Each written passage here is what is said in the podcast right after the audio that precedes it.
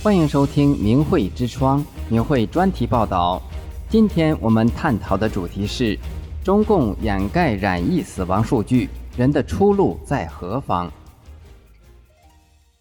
中国大陆新冠疫情仍在燃烧，多地居民在互联网上曝光说，人们不是在忙着过年，而是在忙着奔丧。中共仍在掩盖真实死亡数据，并不时抛出造假的数据混淆。其中，中共疾病预防控制中心（简称中疾控）在一月份抛出两次大幅缩水的数据。一月十五号，中疾控公布所谓从二零二二年十二月八号到二零二三年一月十二号，累计在院新冠相关死亡病例为五万九千九百三十八例。引起大陆各地知情者的愤怒。年前，中疾控又称，一月十三号至十九号，在院感染死亡一万两千六百五十八例，合计四十三天共死亡七万两千五百九十六人。同时，中共又声称疫情的高峰已经过去。可是，很快就有人出来戳穿中共释放的谎言。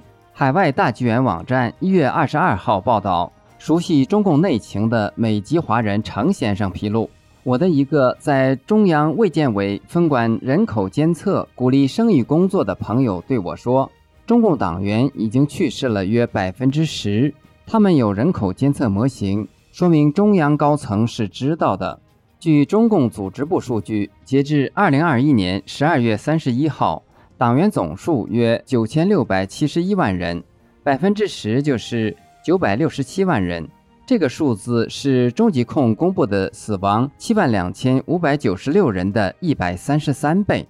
同时，按照中共在党内的说辞，新的病毒株主要攻击老年人，而中共离退休党员是一千九百四十二点一万人。以九百六十七万人来看，相当于目前已经死掉将近百分之五十。但是事实上，有不少中共在职的党员干部也在疫情中丧生。另外，根据中共党媒新华社二零二二年十二月二十八号消息，二零二三年新年，中共组织部走访慰问生活困难党员、老党员、老干部的经费高达三点三六六亿元人民币。该消息明确指出，被慰问的党员中包含一九四九年前入党的。和因公去世基层干部家属，而一九四九年前入党的基本都是九十岁以上的离休干部，也是在这次疫情中受冲击最大的族群，死亡人数非常多。另一部分因公去世的基层干部，则包含很多染疫死去的在职党员。这个慰问费在前几年的数据是，二零一九年是一点一一亿人民币。二零二零年是二点二七亿人民币，增加了百分之二百零四点五。二零二一年没有查到相关数据，到了二零二二年是二点二亿元，与二零二零年持平。接着在二零二三年上升为三点三六六亿元，比二零二二年增加百分之一百五十三。三年疫情中，二零二零年的过年和二零二三年过年都是疫情集中爆发的高峰阶段。中共组织部节日慰问费的显著增加，对应了中共党员的死亡增幅，是极度可能和合理的。日前，法轮功创始人李洪志大师揭露中共一直掩盖疫情死亡真相。三年疫情期间，已经有四亿人死亡，几乎所有的人。都被这一真相震惊了，当中也有一部分人有质疑。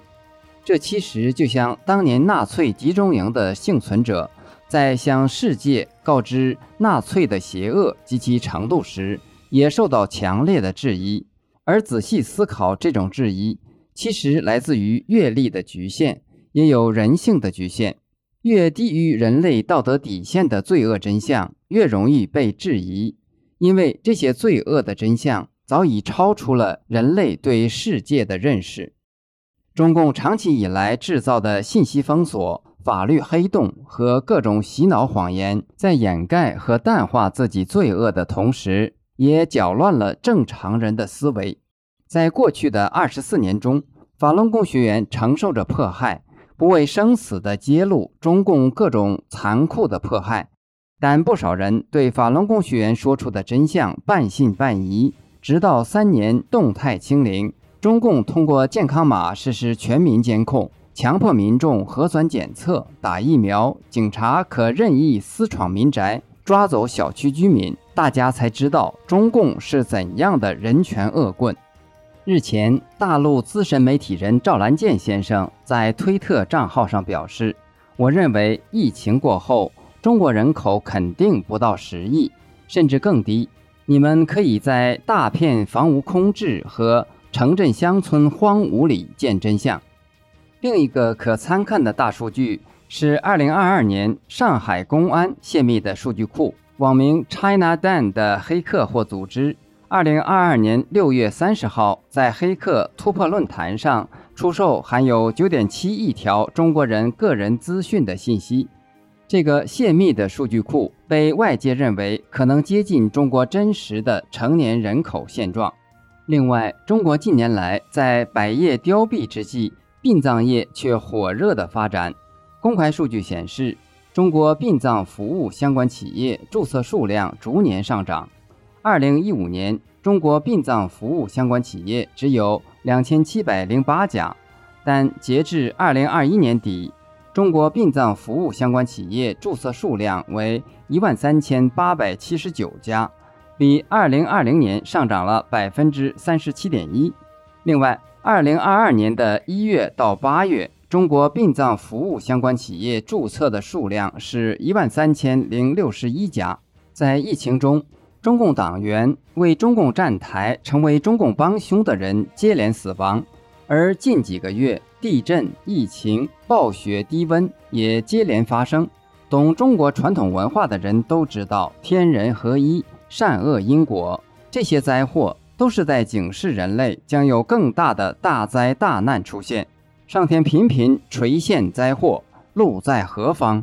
二零二零年三月，法轮功创始人李洪志大师在《理性》一文中揭示。目前，中共病毒这样的瘟疫是有目的、有目标而来的，它是来淘汰邪党分子的，与中共邪党走在一起的人的，远离中共邪党，不为邪党站队，因为它背后是红色魔鬼，表面行为是流氓，而且无恶不作。神要开始铲除它了，